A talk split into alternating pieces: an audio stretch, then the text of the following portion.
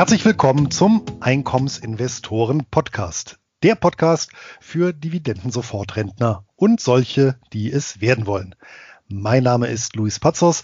Ich betreibe den Finanzblog nur Bares ist Wahres.de rund um das Thema Hochdividendenwerte und ausschüttungsstarke Geldanlagen.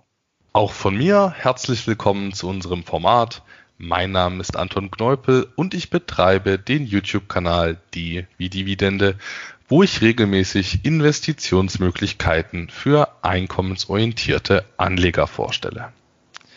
Da in der Einkommensinvestoren Facebook und Telegram-Gruppe immer wieder Fragen zum Thema Sicherheit in Bezug auf Broker und Depotbanken aufkamen, möchten wir uns in der 15. Folge des Podcasts diesem Thema widmen und aufzeigen, wie gut Kundengelder und Wertpapiere bei heimischen und ausländischen Brokern aufgehoben sind. Wie immer werden wir auch die Juli-Folge mit unseren beiden Hochdividendenwerten des Monats abschließen. Doch bevor wir jetzt direkt ins Thema einsteigen, kommt natürlich wie immer nochmal Luis mit unserem Sponsor. Und das ist nach wie vor CapTrader, der Online-Broker mit Sitz in Düsseldorf und unsere persönliche Empfehlung für alle Einkommensinvestoren, denen der Dreiklang aus kostenlosem Depot, günstigen Handelskonditionen und Zugang zu allen wichtigen Weltbörsen wichtig ist. CapTrader bietet seinen Kunden durch die Anbindung an Interactive Brokers, auch darauf werden wir heute eingehen, eines der weltweit größten Brokerhäuser die Möglichkeit, mehr als eine Million Wertpapiere an über 120 Börsenplätzen zu handeln. Selbst Nischentitel wie Preferred Shares oder Split Trust lassen sich über die Wertpapiersuche finden und ordern. Ein ganz klarer Pluspunkt sind die äußerst niedrigen Gebühren, vor allem für den Handel an den für Einkommensinvestoren interessanten Börsen in Australien, Kanada und den USA. So kostet eine Kleinorder an der New York Stock Exchange gerade einmal ein Cent pro Wertpapier bzw. mindestens zwei US-Dollar. Kosten für die Verbuchung von Dividenden fallen ebenso wenig an wie laufende Depotgebühren. Damit können sich Anleger bei CupTrader selbst mit einer vergleichsweise niedrigen Einlage ein breit diversifiziertes Dividendenportfolio aufbauen. Aufgrund des Preis-Leistungs-Verhältnisses bin ich selbst im Jahr 2017 Kunde von CupTrader geworden und nach wie vor mit dem Service und den zahlreichen Reportfunktionen sehr zufrieden. Anton ist 2019 nachgezogen. Direkt zur Konto- und Depoteröffnung geht es über nur bares ist wahres.de Schrägstrich CupTrader. Eine ausführliche Anleitung zur Kontoöffnung findet sich unter nur www.de Schrägstrich CupTrader Start. Und damit zur eigentlichen Podcast-Folge. Auf unseren Sponsor ist ja nach wie vor Verlass, aber eine Sache hat sich bei uns jetzt verändert, nämlich das Logo. Luis, was möchtest du uns dazu denn noch sagen? Ja, wir dachten, es äh, ist einfach an der Zeit, ja, in ein dezentes Grün überzuwechseln und das Ganze ein bisschen moderner zu gestalten. Ich finde, das Ergebnis kann sich sehen lassen, ist äh, sehr schön geworden. Und ähm, ja, anlässlich des neuen Logos haben wir ein kleines Gewinnspiel, nicht wahr, Anton? Ja, wir bieten nämlich jetzt zur Verlosung eine Einkommensinvestoren Podcast Kaffeetasse an und die bietet besten Kaffeegenuss mit Garantie. Und wer diese Kaffeetasse gewinnen möchte, schreibt einfach einen Kommentar unter diese Podcast-Folge, egal auf welcher Plattform. Wir werden die entsprechenden Kommentare bzw. Wünsche sammeln und dann daraus den Gewinner oder die Gewinnerin ermitteln und anschreiben. Gut, dann lass uns doch jetzt aber wirklich mal in die heutige Podcast-Folge einsteigen. Wollen wir nochmal zu Beginn kurz die Begriffe Broker und Depotbank erklären, bevor wir dann wirklich ins Spezielle eingehen? Ja, ich würde gerne noch eine Begrifflichkeit oder zwei Begrifflichkeiten vorschalten, die, glaube ich, für das Verständnis heute wichtig sein werden. Da kommen wir um ein bisschen Juristerei nicht drum rum. Ähm, es geht um die Begriffe Eigentum und Besitz. Und wir verwenden das im allgemeinen Sprachgebrauch ja durchaus gleichwertig. Äh, dennoch gibt es juristisch einen entscheidenden Unterschied und das kann man immer sehr gut an Immobilien festmachen, nämlich der Eigentum und der Besitz an einer Immobilie kann ja durchaus auseinanderfallen. Ja, Eigentümer ist halt eben der, der im Grundbuch steht. Ja, das ist also der, der dem die Immobilie rechtlich zugeordnet wird. Und der Besitz ist derjenige, der sie nutzt, also bewohnt. Das kann ja auch ein Mieter sein, der eben nicht im Grundbuch steht. Ja, und der Besitzer, der hat die tatsächliche Gewalt darüber. Ja, also ähm, man muss diese beiden Sphären eben ähm, in Deutschland, das ist in der gesamten westlichen Welt unterscheiden. Das ist äh, im Wesentlichen ähnlich. Das heißt, es gibt Eigentum, ja, die rechtliche Herrschaft, ja, und es gibt den Besitz, die tatsächliche Herrschaft. Und das wird heute dann auch ja für beispielsweise Einlagen und Wertpapiere von Bedeutung sein. Ja, zum Thema äh, Unterschied äh, Depot, Bank, Broker. Möchtest du noch was dazu sagen, Anton? Ja, also was ich dazu im Internet gefunden habe, ist folgendes. Zum einen wird das ja häufig äh, wie auch Besitz und Eigentum meistens gleich genutzt im Sprachgebrauch, aber es gibt eben einen relativ bedeutenden Unterschied. Und zwar ist in Deutschland der Broker eigentlich ein klassischer Börsenmakler. Es klingt bloß nicht so gut. Es klingt bloß in Deutschland eben wie, als würde da einem jetzt irgendwelche teuren Produkte aufschwatzen. Aber ein Broker ist ein Börsenmakler und der muss nicht zwangsläufig eine Banklizenz haben. Eine Depotbank ist normalerweise eine richtige lizenzierte Bank, die eben zusätzlich den Handel mit Aktien erlaubt. Also das nur nochmal zu der Erklärung. Wir werden aber heute auch beide Begriffe synonym verwenden, da es ja auch durchaus Broker gibt mit äh, Bankzulassung, die also, wo tatsächlich äh, beide Begriffe übereinstimmen und ähm, ja, die Funktionalitäten identisch sind. Ne? Ja, um das Thema beherrschbar zu machen, haben wir uns entschieden, das Ganze aufzuteilen, nämlich einmal inländische Depotbanken, Schrägstrich Broker anzuschauen, ja, also nach deutschem Recht und ähm, zum zweiten äh, Broker bzw. Depotbanken nach US-amerikanischem Recht. Ja, da gibt es schon einige kleine Unterschiede und betrachten wir zunächst einmal die inländischen Depotbanken. Ja, und ähm, Dafür gibt es auch ein entsprechendes Gesetz, das heißt auch tatsächlich Depotgesetz und das regelt eben die Verwahrung von Wertpapieren durch einen Broker bzw. eine Depotbank. Ja, wobei Wertpapiere ist da auch wieder zu kurz gegriffen, denn letztendlich ähm, hat der Kunde ja auf der einen Seite Wertpapiere und äh, einher geht ja damit immer eine Einlage, beziehungsweise wenn keine Einlage eingeht, weil die Wertpapiere solch übertragen werden. Dann gibt es ja im Laufe der Zeit Dividenden oder Kosten. Das heißt, es gibt immer irgendeine Art Verrechnungskonto, ja, so dass wir eben zwei Sphären haben, die der, ähm, die dem Kunden zuzuordnen sind. Wir haben einmal eben tatsächlich die, den Bereich der Wertpapiere. Ja, also da haben wir ja wirklich auch im Prinzip Sachen. Da sind wir also juristisch auch im Sachenrecht. Und wir haben auf der anderen Seite die Einlagen. Ja, und das ist ja bei einer Bank immer als Kunde eine Forderung, die ich habe gegenüber dem Institut. Ja, und eine Einlage, ja, als Forderung ist immer eine Forderung in letzter Konsequenz auf Bargeld. Ja, ähm, also auch diese Unterschiede sind da zu beachten. Das wird dann vor allem natürlich wichtig, äh, wenn der schlimmste anzunehmende Fall eintritt, nämlich eine Bankpleite.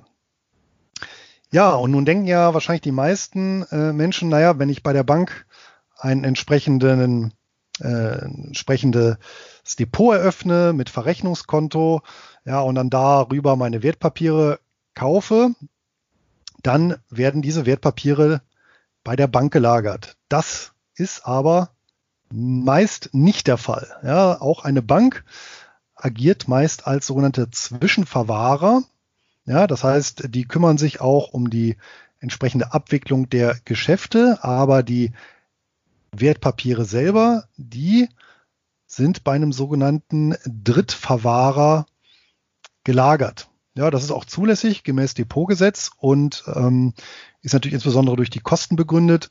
Ja, weil dadurch lässt sich doch einiges einsparen. Die Drittverwahrer, das sind dann diese Abwicklungs- oder Verwahrgesellschaften wie beispielsweise Clearstream. Clearstream ist so im europäischen Raum, äh, ich meine sogar der größte. Ja, und Anton, ich weiß ja nicht, ähm, hast du eine Vorstellung davon, äh, wie hoch die Summe oder der Gegenwert der verwahrten Wertpapiere durch Clearstream jetzt für 2018 waren die letzten Zahlen, die ich ermitteln konnte, wie hoch ähm, da der Gegenwert ist? Meinst du den Gegenwert in Anteilen oder in Euro? Ähm, in Euro. Puh, das ist natürlich eine Frage, die man wahrscheinlich nur schwer richtig beantworten kann. Also ich könnte mir vorstellen, dass es vielleicht sogar in die Billionen geht. Es geht in die Billionen. Es waren 11,3 Billionen Euro. Also sieht man mal, wie groß Clearstream ist. Ja, wenn man ähm, bedenkt, ja, der Bundeshaushalt sind äh, wenige hundert Milliarden. Ja, und ähm, also das ist schon, das ist schon mal eine Hausnummer. Das heißt, man kann sich Clearstream tatsächlich vorstellen wie ein Lagerhaus, ja, wo die einzelnen Banken im Prinzip ja, Lagerregale haben, wo deren Wertpapiere gelagert sind. Und da sind wir jetzt schon beim ersten Unterschied, nämlich zwischen Eigentum und Besitz. Ja, es ist halt so, dass die Bank, ja, oder der, der Broker der Besitzer dieser Wertpapiere ist, aber ich als Kunde bleibe natürlich der Eigentümer. Ja, ähm, das heißt, ich ähm, bin der, der oder ich habe die, die rechtliche Herrschaft über diese Papiere. Ja, ich habe auch einen Herausgabeanspruch an meine Bank. Ja, aber die tatsächliche Herrschaft, also Prinzip den Finger drauf, den hat ja notwendigerweise die Bank, wenn ich nicht gerade wirklich effektive Stücke mir ähm, ausgehändigt habe. Aber ich weiß gar nicht, ob das heute noch überhaupt geht, dass man sich da wirklich am Tresen ähm, ja, äh, gedruckte Aktien ausgeben lassen kann. Ja, und damit kommen wir eigentlich so zum ersten Mythos, der immer wieder zu lesen war, auch bei uns in der Facebook-Gruppe, nämlich immer wieder wurde gesagt, naja, als Kunde einer deutschen Bank habe ich ja Sondereigentum an meinen Wertpapieren. Und genau das stimmt nicht. Das Gegenteil ist richtig. Wenn ich als Kunde einer Bank meine Wertpapiere dort verwahren lasse, verliere ich sogar mein Sondereigentum. Ja, ähm, wie kommt das? Nun, ganz einfach. Man muss sich ja vorstellen, wenn ich tatsächlich Eigentum habe, also Sondereigentum, um das nochmal aufzudröseln, heißt ja wirklich eine konkrete Sache, die mir gehört. Ja, und das wäre halt bei einer Aktie beispielsweise eine konkrete Aktie. Also die Aktie beispielsweise mit der Seriennummer 4711, die mir als direktes Eigentum zugeordnet ist aus einem Bestand. Das wäre Sondereigentum. Wir sehen aber daran, das würde die Verwahrung extrem teuer machen, weil dann jedem Kunde exakt gemäß Seriennummer der Aktie, ja, ob das jetzt digital oder auf Papier ist, spielt ja keine Rolle, zuzuordnen.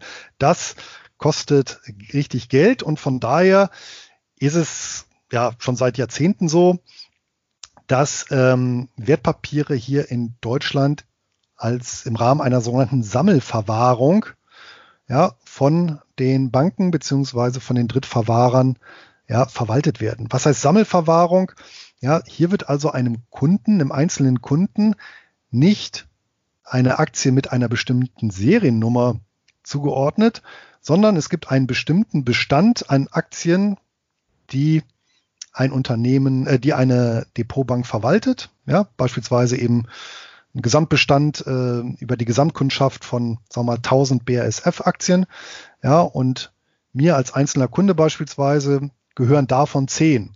Ja, aber welche 10 das ist erstmal unerheblich. Ich habe also quasi einen Herausgabeanspruch. Ja, ich bin auch Miteigentümer an diesem Gesamtbestand in Höhe von zehn Aktien, aber es ist eben nicht zugeordnet, welche Seriennummer. Das macht das Ganze relativ einfach zu handhaben, deutlich günstiger und ist eben so die Standardverwahrung. Ne? Also Stichwort Sammelverwahrung.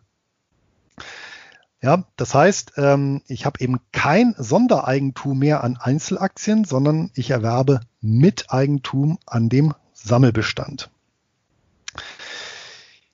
Ja, hört sich das für dich jetzt erstmal hm, unsicherer an als äh, Sondereigentum oder ja, äh, ist das für dich ja ein und dasselbe letztendlich? Also ich muss ehrlich sagen, wenn man das erste Mal hört, dann klingt das ein bisschen unsicher, als wäre nicht mehr klar, wem das Ganze gehört.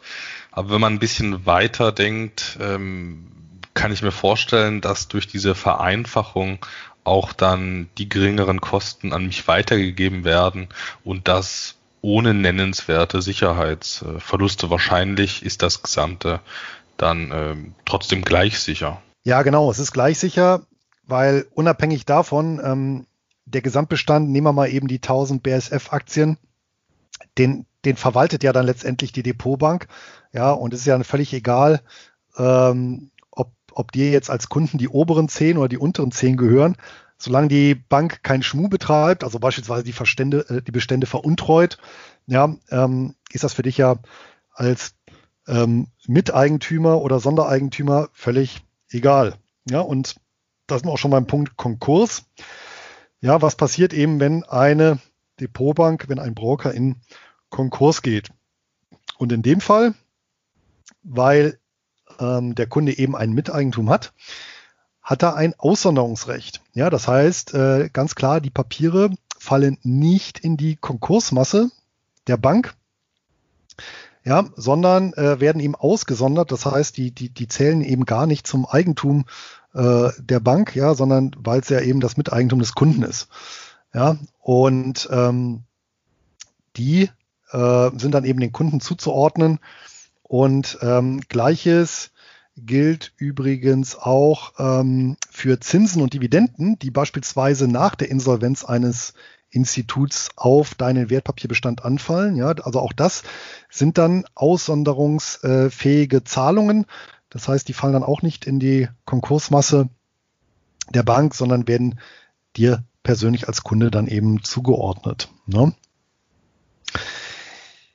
Ja, äh, und übrigens, Anton, wer es tatsächlich ganz sicher haben will oder mutmaßlich ganz sicher und tatsächlich genau die Aktie mit der Seriennummer 4711 auf seinen Namen haben möchte, ähm, ich weiß allerdings nicht, welche Banken das noch anbieten, weil es eben eine sehr, sehr teure Art der Verwahrung ist. Es gibt als Alternative zur Sammelverwahrung ähm, eine sogenannte Streifbandverwahrung, so heißt sie in Deutschland. Das heißt, ich kann ein Streifbanddepot einrichten äh, zu ja, recht horrenden Kosten. Ja, und äh, Wertpapiere, die in diesem Depot liegen, das ist dann tatsächlich mein persönliches Sondereigentum. Und da ist dann genau festgelegt, die entsprechende Aktie mit der entsprechenden Nummer gehört dem entsprechenden Kunden. Ja, also da habe ich eben keine, kein Miteigentum, sondern eben ein tatsächlich ein Sondereigentum. Ja, Anton, ähm, das erstmal so zur Verwahrung und zur Insolvenz. Jetzt sind wir ja davon ausgegangen, was ja auch selbst bei, bei Bankinsolvenzen die Regel ist, dass eben ja keine betrügerischen Machenschaften da gelaufen sind, aber theoretisch, ne, die Bank agiert als Treuhänder ja, und könnte ähm, tatsächlich die Wertpapiere ja äh, veruntreut haben. Wie, wie, was meinst du denn? Wie ist das denn in dem Fall? Wenn du als Kunde einer Bank, wenn du Kunde einer Bank bist, die Bank dort oder dort Wertpapiere gelagert hast, die Bank wird insolvent und dann stellt sich raus, sie haben die Wertpapiere veruntreut, ja, beispielsweise äh, ja, veräußert, um ja, ähm, eine, eine Finanzlücke äh, zu schließen. Jetzt mal dahingestellt, wie wahrscheinlich das ist oder nicht. Ähm, also das ist natürlich sehr unwahrscheinlich. Ja, aber gesetzt im Fall, es wäre so. Was ist denn dann? Naja, also um die Anteile zu verkaufen und das gesamte zu veruntreuen, müsste die ja die Depotbank, der Broker ja erstmal die Gewalt darüber haben. Ich meine, wenn das jetzt bei einer klassischen Verwahrstelle liegt, wenn die Anteile bei einer Verwahrstelle liegen, ist das denn dann überhaupt möglich? Ja, theoretisch ja. Wenn irgendwelche Abrechnungen oder Aufträge gefälscht werden, kann die Bank, also mit genug krimineller Energie ist das sicherlich machbar würde ich jetzt mal ja. behaupten. Aber, was, aber es geht jetzt auch nicht darum, ob das technisch, wie, wie wahrscheinlich das ist und, und, und wie das technisch umzusetzen ist, sondern was wäre denn in so einem Fall? Denn der Fall ist ja auch tatsächlich im deutschen Recht vorgesehen. Ja, was glaubst du denn, was, äh, was passiert denn dann? Hm, muss ich ehrlich sagen, kann ich dir nicht beantworten. Ähm, das ist mir ein bisschen zu komplex. ja, ich muss mal fairerweise sagen, ich hätte es auch nicht gewusst, ähm, aber es ist tatsächlich so, dass äh, gesetzlich vorgesehen ist, wenn die Depotbank ähm, äh, das steht da so schön, das Aussonderungsrecht vereitelt, ja, also quasi, wenn deine Wertpapiere nicht mehr da sind, ja, dann gibt es dafür auch eine Einlagensicherung nach dem Einlagensicherungsgesetz. Genau, und dieses Einlagensicherungsgesetz eben für Wertpapiere, das sieht vor, dass je Kunde und Institut maximal 20.000 Euro abgesichert sind. Ja, wobei ähm, 90 Prozent, äh, das Ganze gedeckelt ist auf 90 Prozent der geschuldeten Summe. Ja, also ähm, relativ bescheiden die Absicherung.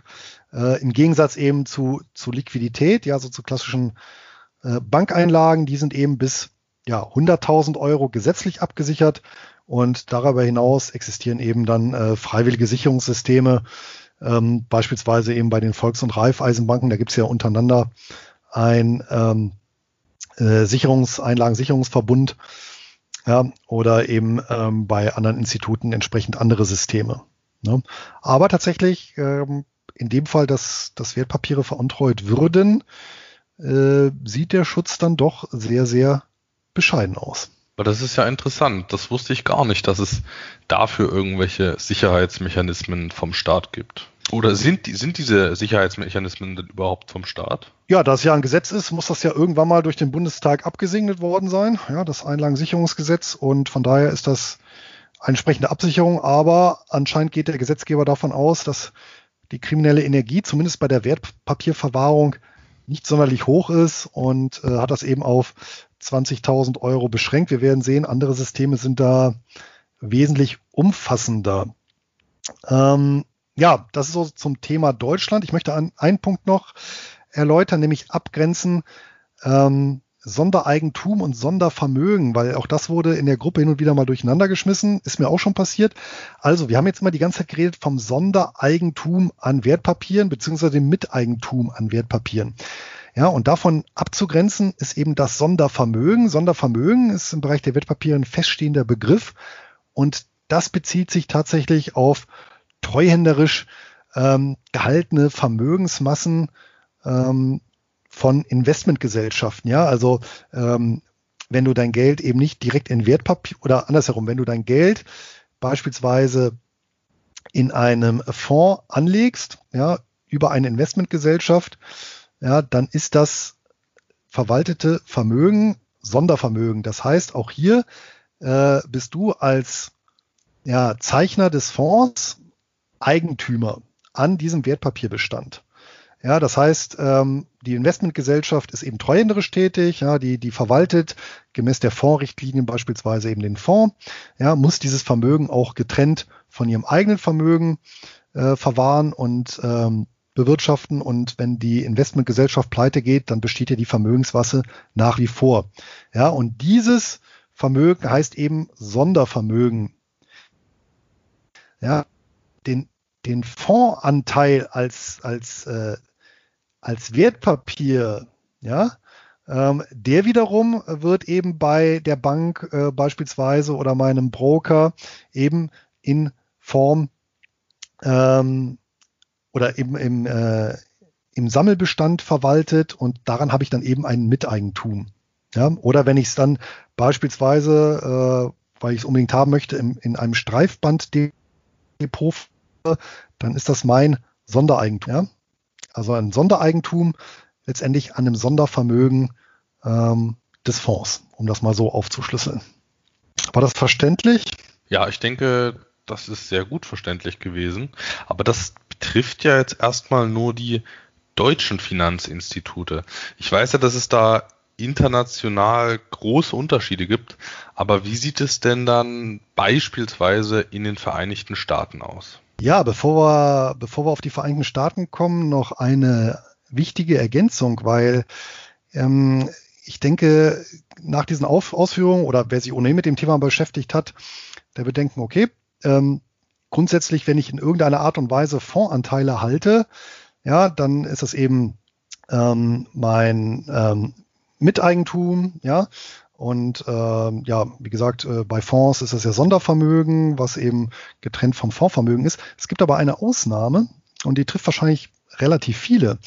Nämlich, ähm, wenn ich eine, wenn ich Fonds in einem Versicherungsmantel halte, ja, dann ist das kein Sondervermögen. Nach ähm, dem Versicherungsaufsichtsgesetz, äh, genau genommen Paragraph 314, sind diese Fonds nicht aussonderungsfähig. Das heißt, hier ist eine fiese Falle eingebaut, denn geht die Versicherung pleite, bin ich äh, meine Fonds auf jeden Fall los.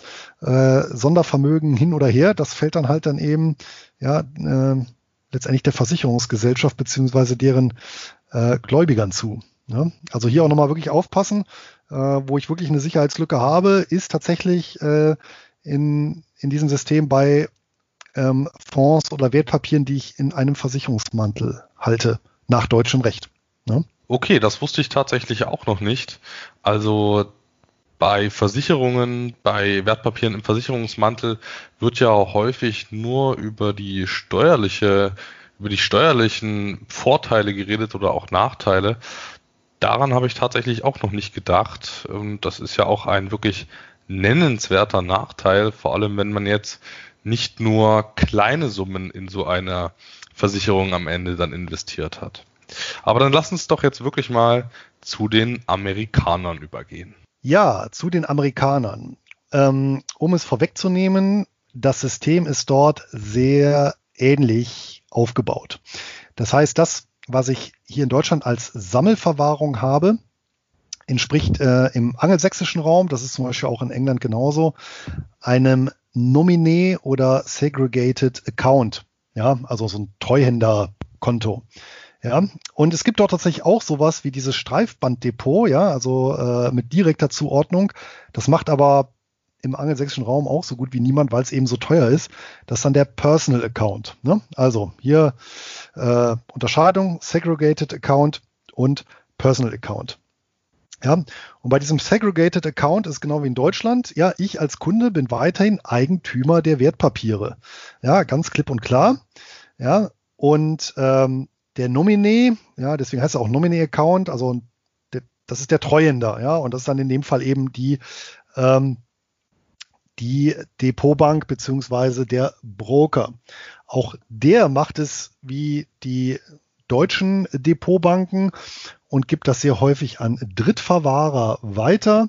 Ja, das ist beispielsweise in den USA.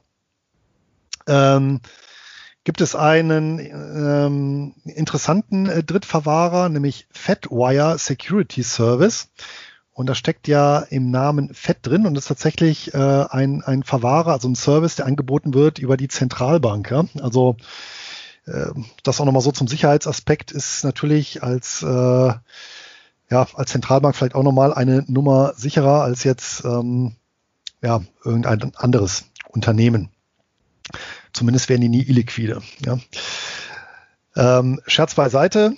Ähm, es gibt allerdings einen Unterschied zwischen in der Konstruktion äh, USA und Deutschland, nämlich ähm, nach außen hin ja, ähm, tritt in den USA die Bank oder der Broker als Anteilseigner auf. Ja, also im Prinzip, äh, er firmiert als Besitzer nach außen hin, ja, auch darüber, dass er die ähm, über die Papiere verfügt.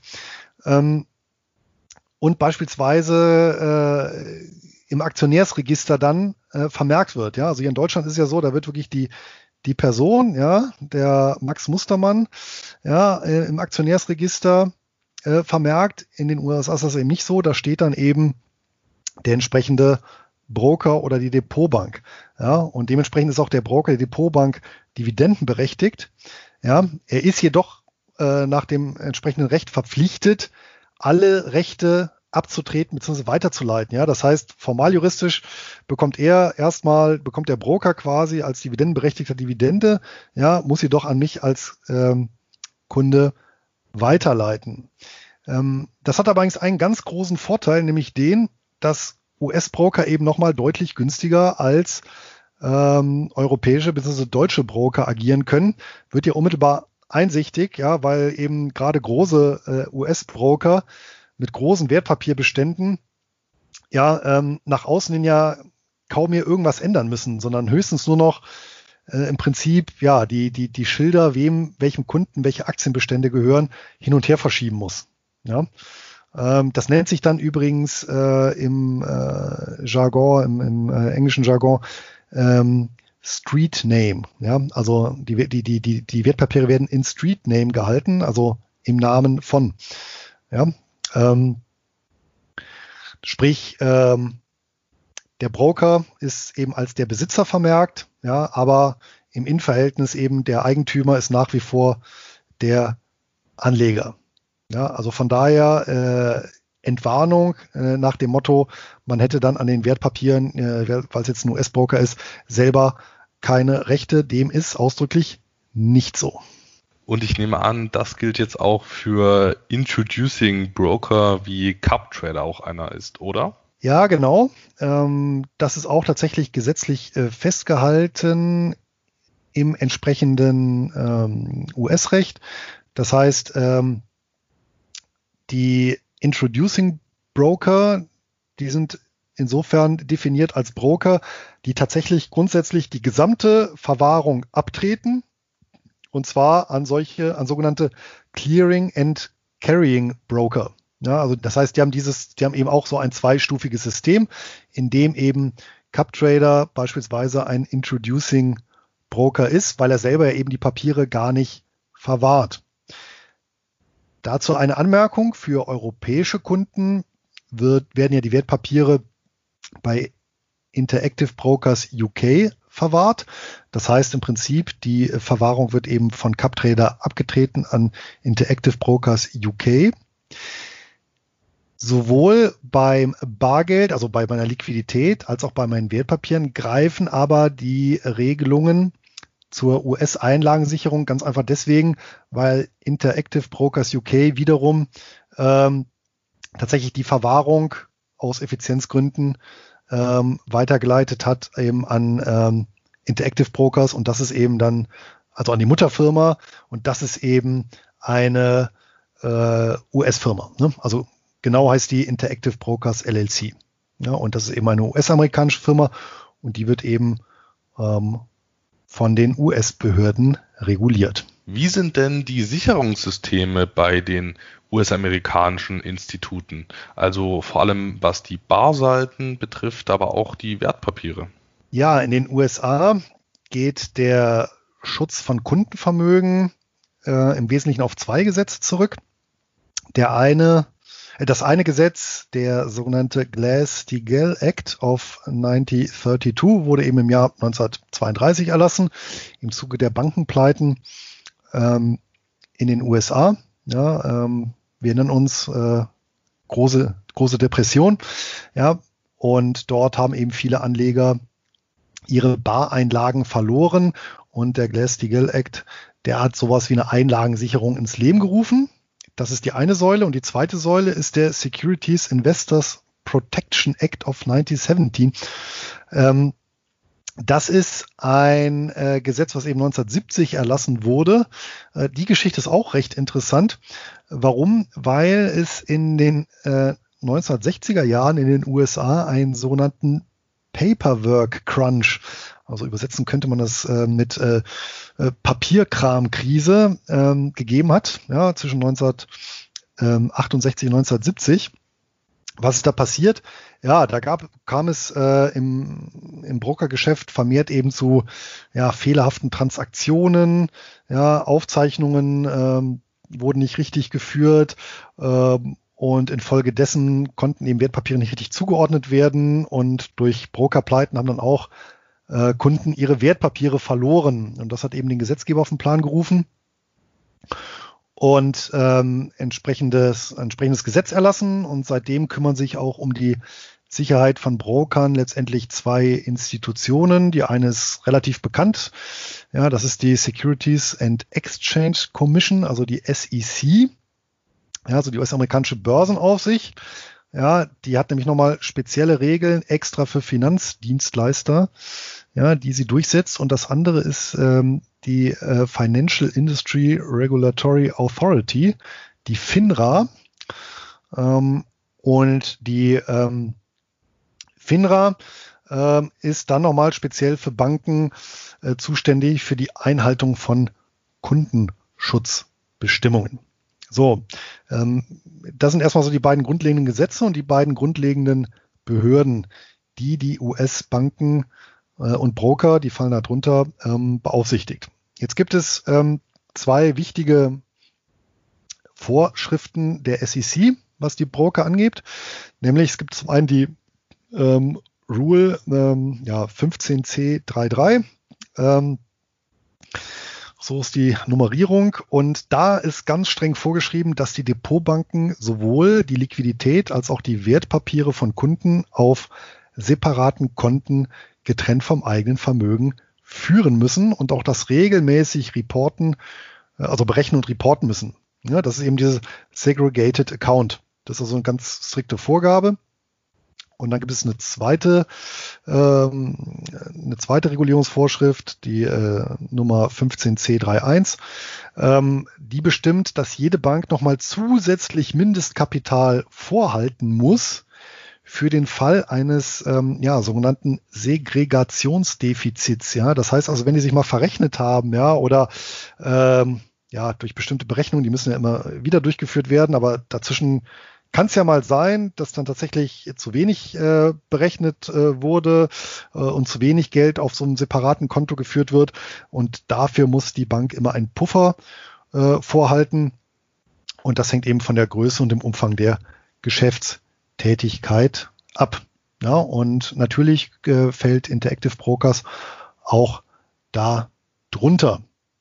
Ja, und das schreiben ja auch auf ihrer Seite. Ähm, dass genau diese, äh, äh, dass sie eben die Liquidität und die ähm, Wertpapiere trennen von den eigenen, ähm, von den eigenen Mitteln. Und ja, dementsprechend äh, eine Besonderheit äh, bei Interactive Broker sogar ist, dass die im Gegensatz zum Standard, ja, da wird nämlich die, dieses, die, die, die, mh, die separat zu führenden äh, Mittel- und Wertpapiere, die werden wöchentlich berechnet, aber Interactive Brokers macht das sogar äh, täglich.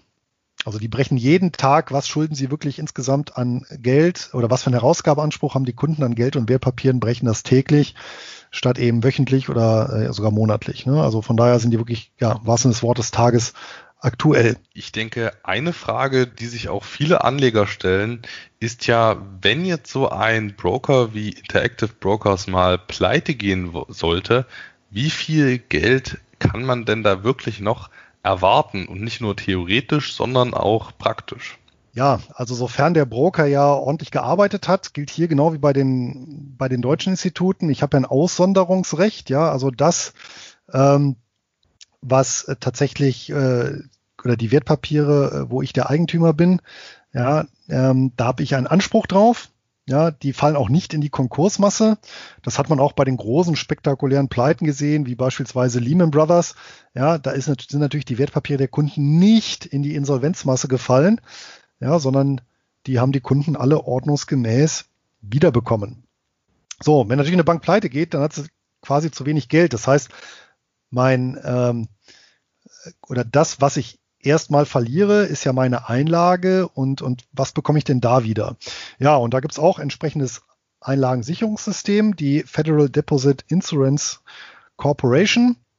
Das ist tatsächlich ein ganz klassischer Einlagensicherungsfonds, der ähm, über eine Umlage der Institute finanziert wird und ähm, dass die entsprechenden äh, Gesetze äh, ähm, sehen eben äh, vor, dass äh, Banken und Broker Mitglied ähm, in dieser, in dieser Einlagensicherung sein müssen.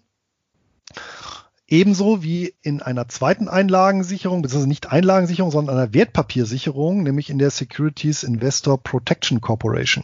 Also es gibt zwei Stück. Ja, es gibt also quasi zwei Sicherungssysteme, eins für Einlagen und eins für Wertpapiere. Ja, die Federal Deposit Insurance Corporation schützt eben Einlagen äh, von Kunden im Fall der Insolvenz und die Entschädigungssumme ist auf 250.000 US-Dollar pro Person und Institut beschränkt und zu den Einlagen zählen Sicht, Termin, Sparguthaben, also im Prinzip wie in Deutschland alles, was ich an liquiden Mitteln bei der Bank habe. Hm, gilt übrigens äh, für ähm, Inländer wie Ausländer, was ja auch nicht immer selbstverständlich ist und äh, gilt letztendlich unabhängig von der Währung, ähm, soweit ich ermitteln konnte. Ja, das ist also schon mal eine ordentliche Absicherung. Ähm, wahrscheinlich, das werden ja die wenigsten äh, an Liquidität äh, vorhalten. Ja, das ist so die eine Sache. Und jetzt, jetzt natürlich berechtigt die Frage, naja, ähm, was ist denn mit den Wertpapieren? Warum gibt es ein eigenes Sicherungssystem? Nun, ähm, genau wie in äh, Deutschland ähm, hat man erkannt, dass ja durchaus möglich ist, dass ja nicht unbedingt nur Betrügereien, ja, aber auch durch andere Umstände, zum Beispiel äh, Verleihen von Wertpapieren äh, an, an, was ja unter Banken gar nicht so unüblich ist, ja, dass äh, da Bestände verliehen werden, ja, und ähm, dann geht ein Institut pleite und kann nicht zurückliefern. Und aus dem Grund wurde eben diese zweite Institution ins Leben gerufen, ähm, die Securities Investor Protection Corporation, SIPC. Und die schützt die Kunden gegen den Verlust von ähm, Einlagen und Währungen, äh, Entschuldigung, von Einlagen und Wertpapieren ähm, im Fall der Insolvenz, wenn eine Deckungslücke entsteht. Ja, also insbesondere dann auch bei Betrug oder Veruntreuung. Also wenn, wenn im Prinzip etwas zurückgegeben werden müsste, was nicht mehr da ist. Ja, ähm, und genau dafür äh, ja, sorgt diese, äh, dieses Institut oder diese Behörde. Ja, bei Wertpapieren ist wichtig, da werden im Prinzip die Stücke zum Zeitpunkt der Insolvenz abgesichert, ja, also nicht der, der, der etwaige Gegenwert, ja, das heißt also, wenn im Prinzip nach einer betrügerischen Insolvenz ja, die, äh, die Wertpapiere wieder beschafft werden müssen, dann werden eben die Wertpapiere wieder beschafft und nicht der Dollarwert. Ja, das heißt, wenn, wenn, das, wenn der Kurs der entsprechenden Aktien derzeit sinkt, dann bekomme ich halt eben weniger zurück. Und diese Entschädigung ist auf 500.000 US-Dollar pro Person und Broker ähm, beschränkt und davon nochmal maximal 250.000 US-Dollar für Einlagen. Ähm, die SIPC, also diese Behörde, hat auch mal so aufgelistet, in was für einem Umfang sie überhaupt agiert hat. Also tatsächlich seit 1970 sind ähm, Wertpapiere im Gegenwert von etwa 140 Milliarden US-Dollar ähm, ja, rückgeführt worden an etwa 773.000 Investoren. Ja, wobei das alles ordentliche Rückführungen waren, weil die ähm, SIPC, die kümmert sich eben auch bei der Insolvenz eines Instituts darum, dass das alles vernünftig abgewickelt wird. Äh, tatsächlich äh, so richtige Wertpapierausfälle, äh, wo tatsächlich mit, mit ähm, ja, aktiv mit Geld wieder beschafft werden musste, weil die Wertpapiere tatsächlich weg waren. Das muss wohl deutlich weniger gewesen sein und dafür wurden wohl äh, knapp drei Milliarden Dollar in den 50 Jahren mittlerweile, die die Behörde existiert, aufgewandt. Also das ist wirklich verschwindend gering. Ähm, wenn getrickst wurde, das ist so auch so die, die Erfahrung aus den letzten Jahrzehnten, dann eher mit den Einlagen, also mit dem, mit dem, mit dem Bargeld, ja, mit der Liquidität, als mit den Wertpapieren.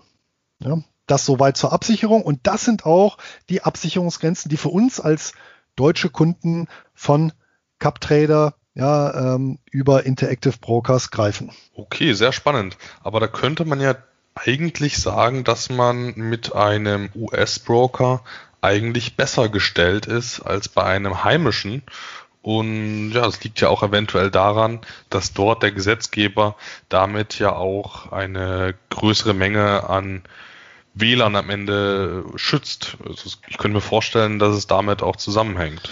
Ja, ich sag mal, der, der große Vorteil in den USA war halt, dass sie in den 60er Jahren ähm, diesen ähm, Paperwork-Crunch hatten.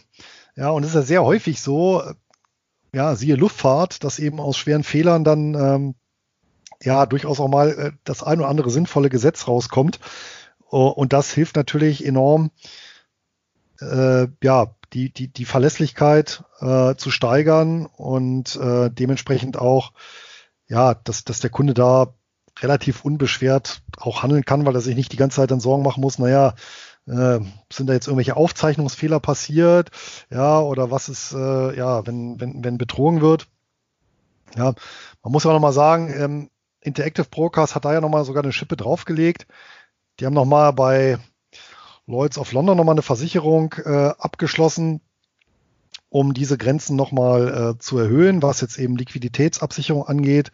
Ja, und ähm, wer tatsächlich, das ist auch eine Besonderheit, wer bei CupTrader respektive Interactive Brokers über 250.000 US-Dollar Einlage hält und daher Sorge hat, ja, ähm, dass das ja von der Einlage sicher nicht mehr gedeckt ist, ähm, der kann wirklich ähm, per Häkchen setzen in den Einstellungen eine kostenlose Zusatzversicherung aktivieren, sodass zusätzlich weitere 2,5 Millionen Dollar abgesichert sind. Also da gehe ich wirklich in den siebenstelligen Bereich. Ähm, die Bank macht dann Folgendes, denn dazu muss man ja wissen, auch so ein, so ein Broker wie Interactive Brokers hält ja alle liquiden Mittel nicht im eigenen Haus, sondern legt die ja selber an. Und das machen die dann eben über solche äh, äh, Segregated Accounts, allerdings dann eben bei zehn unterschiedlichen äh, Großbanken eben dann auch im Namen des jeweiligen Kunden. Und so können die dann eben insgesamt 2,75 Millionen Dollar absichern. Ja, also ähm, das ähm, funktioniert da auch. Ähm, diese Erhöhung und was natürlich ein weiterer Vorteil ist, dadurch, dass die USA ja relativ groß sind und eine lange und bewegte Bankengeschichte haben, gab es schon eben sehr häufig Banken- und Brokerpleiten. Das heißt, man muss ja schon sagen, die haben eine gewisse äh, Erfahrung im Umgang äh, mit solchen Situationen und das Prozedere ist ja auch wirklich standardisiert. Das heißt, im Fall einer Insolvenz ja, wird ein, ein Treuhänder von einem Gericht für, für eine Bank oder Broker bestellt. Ja, und ähm, tatsächlich die, ähm, die ähm, SIPC ähm, führt dann auch mit Aufsicht, ja, wenn so ein Broker liquidiert wird, ja, und ähm, sorgt dafür eben, dass die Vermögenswerte auf ein anderes Depot übertragen werden. Ja, das heißt, ähm, das ist übrigens auch noch ein wichtiger Punkt. Ja, das heißt, wenn tatsächlich so die Insolvenz festgestellt wird offiziell, ja, und dann werden auch alle Kunden über diese Insolvenz und die Übertragungsmöglichkeiten informiert und können dann eben einen Broker ihrer Wahl benennen. Die müssen aber eigenständig, die Kunden, äh, dann dem Treuhänder fristgerecht ihre Forderungen einreichen. Wer das nicht macht und das verpennt, ja, der hat theoretisch keinen Rechtsanspruch auf Kundenschutz dann im weiteren Verlauf. Ja, also äh, da sollte man dann wirklich äh, dann auch aktiv werden, das Ganze nicht ruhen lassen. Ja, und ähm, ansonsten, ähm, auch da gibt es wirklich genug praktische Beispiele ähm, dauert die Übertragung dann auf den neuen Broker Pi mal Daumen ein bis drei Monate. Ja, und dann hat man eben seine Liquidität und seine Wertpapiere wieder. Okay, Luis, du kennst dich ja wirklich sehr gut aus mit diesem Thema und hast jetzt demnächst äh, rund eine Dreiviertelstunde gefüllt an Podcast-Zeit. Da wir jetzt aber noch gar nicht auf Hörerfragen eingegangen sind, wollen wir eventuell daraus eine zweite Folge machen und dann jetzt die Hochdividendenwerte des Monats besprechen? Das können wir gerne machen. Abschließend noch eine Anmerkung eben äh, zur Sicherheit, speziell von CupTrader bzw. Interactive Brokers.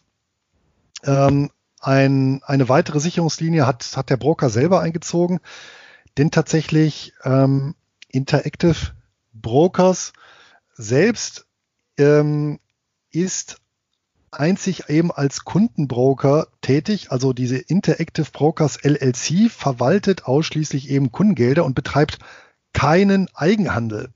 Ja, und äh, das macht es auch nochmal eine Spur stabiler, einfach deswegen, weil ähm, Interactive Brokers kein Eigenhandel betreibt, ja, sondern ausschließlich als Vermittler tätig ist. Und, und wenn wir uns eben die spektakulären Pleiten so der Vergangenheit anschauen, das war jetzt nicht nur Lehman Brothers, sondern beispielsweise auch 2011 MF Global, ja, da sogar, wo dann plötzlich Kundengelder verschwunden waren, ja, aber eben Gelder, keine Wertpapiere, ja, das war dann immer wirklich ähm, äh, auch das Resultat eben aus dem Eigenhandel, ja, wo, wo solche Pleiten, ja, und dann, naja, verlustig gegangene Kundengelder äh, resultiert sind. Ja, und das hat man auch hier unterbunden, äh, indem Interactive Brokers gesagt hat, nee, wir trennen das, wir haben zwar eine Investmentsparte, aber die firmiert als ganz andere Firma und hat eben mit dem Kunden- und Einlagengeschäft nichts zu tun. Ja, und das drückt sich dann auch wieder natürlich in der Bilanz aus. Äh, wenn man da mal reinschaut, ähm, die ist ja offen abrufbar auf der Seite von Interactive Brokers. Ende 2019 ähm, haben die eine satte Eigenkapitalquote von 11 Prozent, was eben für eine Bank sehr hoch ist. Ja, ja sämtliche Vermögenswerte sind hochliquide angelegt. Ja, also selber in Einlagen bei anderen Banken beziehungsweise in kurzlaufende Staatsanleihen. Und bemerkenswert, die haben tatsächlich keine langfristigen Finanzverbindlichkeiten. Ja. Also von daher wage ich ja zu behaupten, dass das schon ein sehr solide, sehr konservativ aufgestellter Broker ist. Ich vertraue diesem Broker, Interactive Brokers, ja auch. Luis, ich würde dir jetzt tatsächlich aber mal eine kurze Pause gönnen und meinen Hochdividendenwert des Monats vorstellen. Wir können ja eine nächste Folge zum Thema Sicherheit und Hörerfragen machen. Und ja, dann würde ich jetzt erstmal weitermachen. Okay? Ja, wunderbare Idee. Ich denke, einiges an Hörerfragen haben wir auch erschlagen. Jetzt kommen natürlich vielleicht einige spezielle dazu und die können wir dann gerne nochmal eine zweite Folge äh, aufnehmen, wo es dann auch beispielsweise, wo wir das Thema nochmal aufgreifen können, Sicherheit bei, bei der Wertpapierleihe. Der Begriff ist ja heute schon einmal gefallen und das zusammen mit Risiko. Und dann können wir den äh, Punkt auch nochmal schön abrunden bei der Gelegenheit. Aber jetzt schieß erstmal los. Was hast du uns denn heute Schönes mitgebracht? Mache ich. Also, wir haben ja heute jetzt schon viel über Finanzdienstleister gesprochen und die sind ja gerade bei uns in Deutschland und Kontinentaleuropa nicht gerade dafür bekannt, besonders profitabel zu sein, geschweige denn besonders verlässliche Dividenden zu zahlen. Anders sieht das aus in der angelsächsisch geprägten Welt, da beispielsweise das Vereinigte Königreich, Nordamerika oder Australien. Ich denke, das wird verschiedene Gründe haben, warum es den Banken dort deutlich besser geht als den europäischen Banken und warum die auch deutlich besser auch aus der Finanzkrise dann am Ende gestartet sind. Ich denke, was vor allem dazu kommt, ist eben, dass die Banken in Europa sehr stark reguliert werden, dass dort sehr viele Kosten entstehen, um dort mit dieser Regulation fertig zu werden. Aber es sind natürlich auch hausgemachte Probleme dabei und äh, die Firmenkultur ist in Deutschland und in Europa einfach eine etwas andere. Mein Hochdividendenwert des Monats ist also die australische Bank Commonwealth Bank of Australia Limited. Diese Bank ist aktuell das drittgrößte australische Unternehmen und die größte australische Bank. Sie ist eine Vollbank für Privatkunden, vertreibt dort ganz normale Girokonten, bietet den Handel mit Wertpapieren an, vermittelt Immobilienkredite und Versicherungen. Also eine ganz normale Bank. Zusätzlich betreut sie institutionelle Kunden und vertreten ist die Bank auch weltweit, aber natürlich mit überwiegendem Fokus auf Australien. Gegründet wurde das Unternehmen 1911 und war bis kurz vor der Jahrtausendwende noch im Staatsbesitz. Seit der Privatisierung zahlt das Unternehmen verlässliche Dividenden zweimal jährlich und diese waren auch außer im Jahr 2009 immer mindestens konstant. Im Jahr 2009 ging es um 10% herab bei den Ausschüttungen, aber ansonsten wurde regelmäßig gesteigert und die letzten Jahre zumindest konstant gehalten.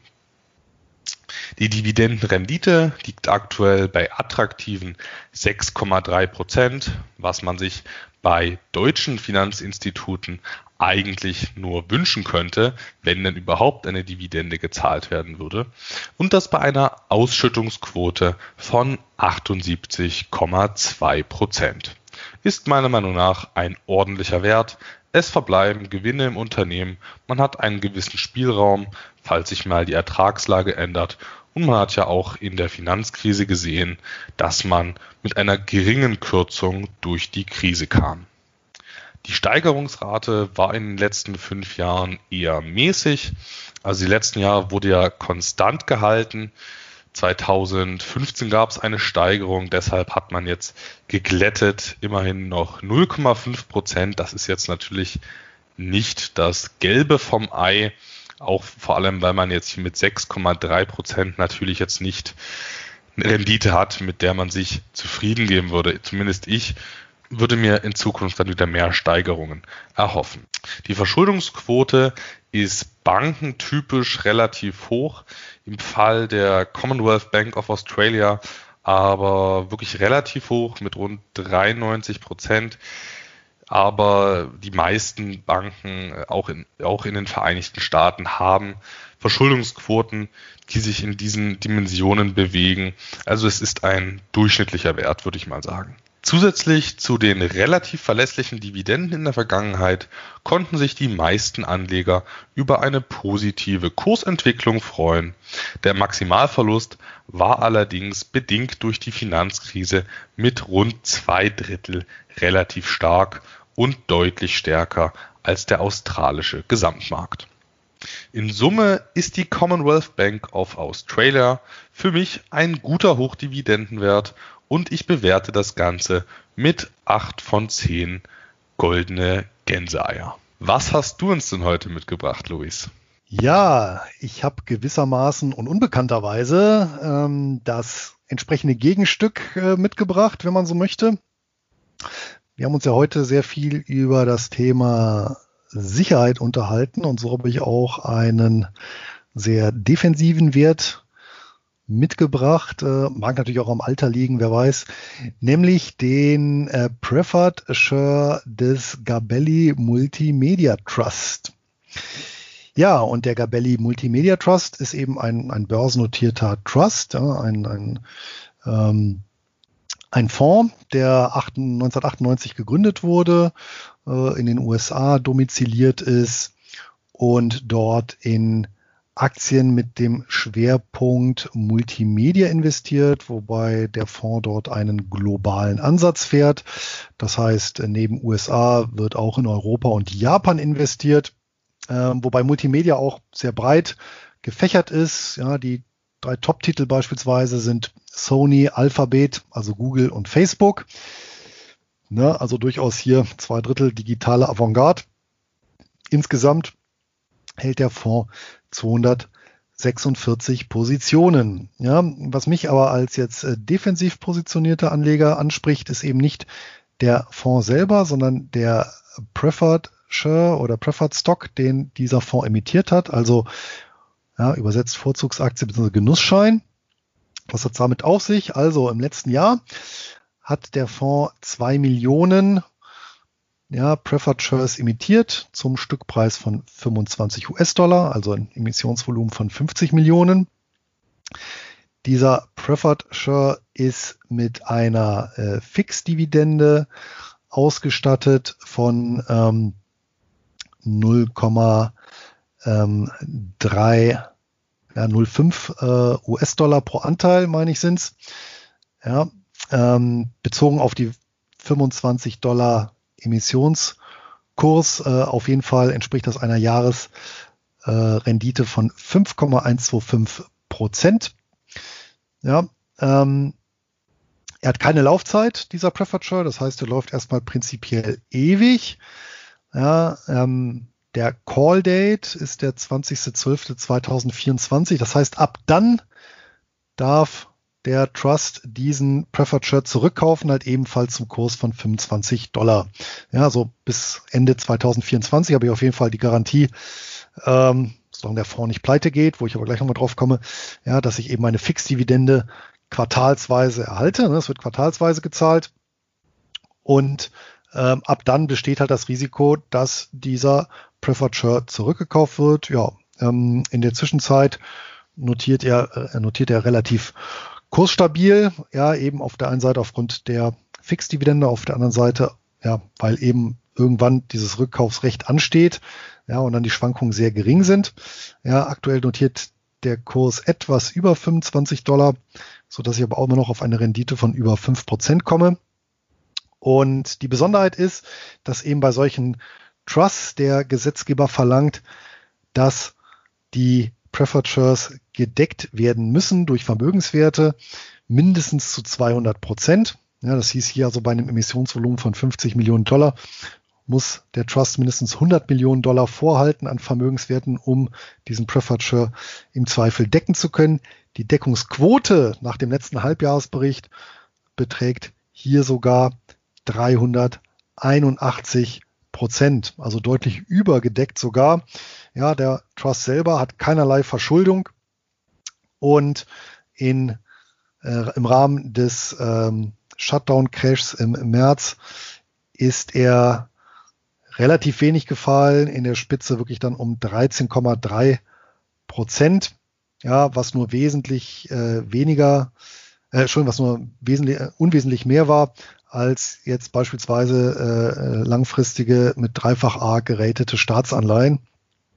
Also äh, tatsächlich ein klassisches defensives Investment, was sich durchaus auch ähm, gut geschlagen hat in der jüngsten Crash-Phase und bei dem ich mir relativ sicher bin, mein Geld wiederzusehen und währenddessen ja eine attraktive ähm, Fixdividende zu erhalten. Zudem kann ich äh, diesen Preferred auch gut nutzen als quasi Liquiditätsersatz beim Optionshandel. Und das macht in Summe für mich ähm, für einen defensiven äh, Hochdividendenwert dann eben neun von zehn ähm, goldenen Ganzeiern.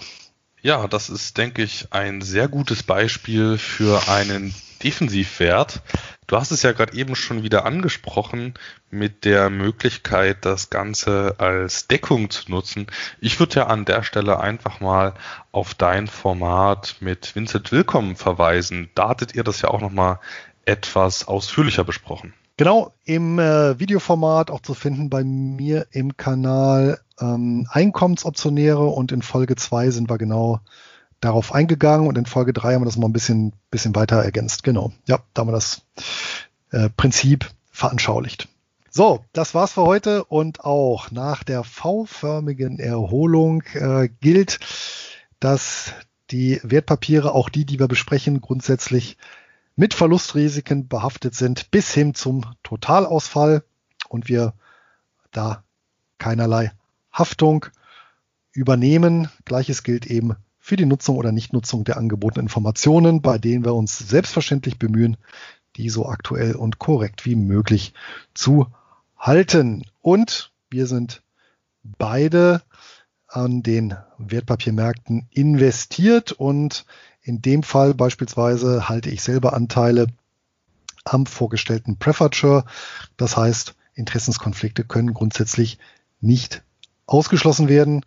Und alles, was wir sagen, sind natürlich keine Anlageempfehlungen im Sinne des Wertpapierhandelsgesetzes, sondern unsere persönlichen Meinungsäußerungen. So, und wer lecker Kaffee trinken möchte aus der einzig wahren Einkommensinvestoren Podcast Kaffeetasse, der schreibt uns, ähm, nutzt dafür die Kommentarfunktion und wer keine Folge verpassen möchte, der kann den Podcast natürlich wie gewohnt über unsere Kanäle abonnieren. Das war's für heute. Auf bald. Eine ertragreiche Zeit. Euer Luis. Ja, auch ich bin über eine Sammelanlage bei meinem Hochdividendenwert des Monats engagiert. Deshalb immer auf mögliche Interessenskonflikte achten. Ansonsten, ich wünsche auch ein glückliches Händchen beim Investieren und natürlich viel Spaß beim Dividendenvereinnahmen. Euer Anton.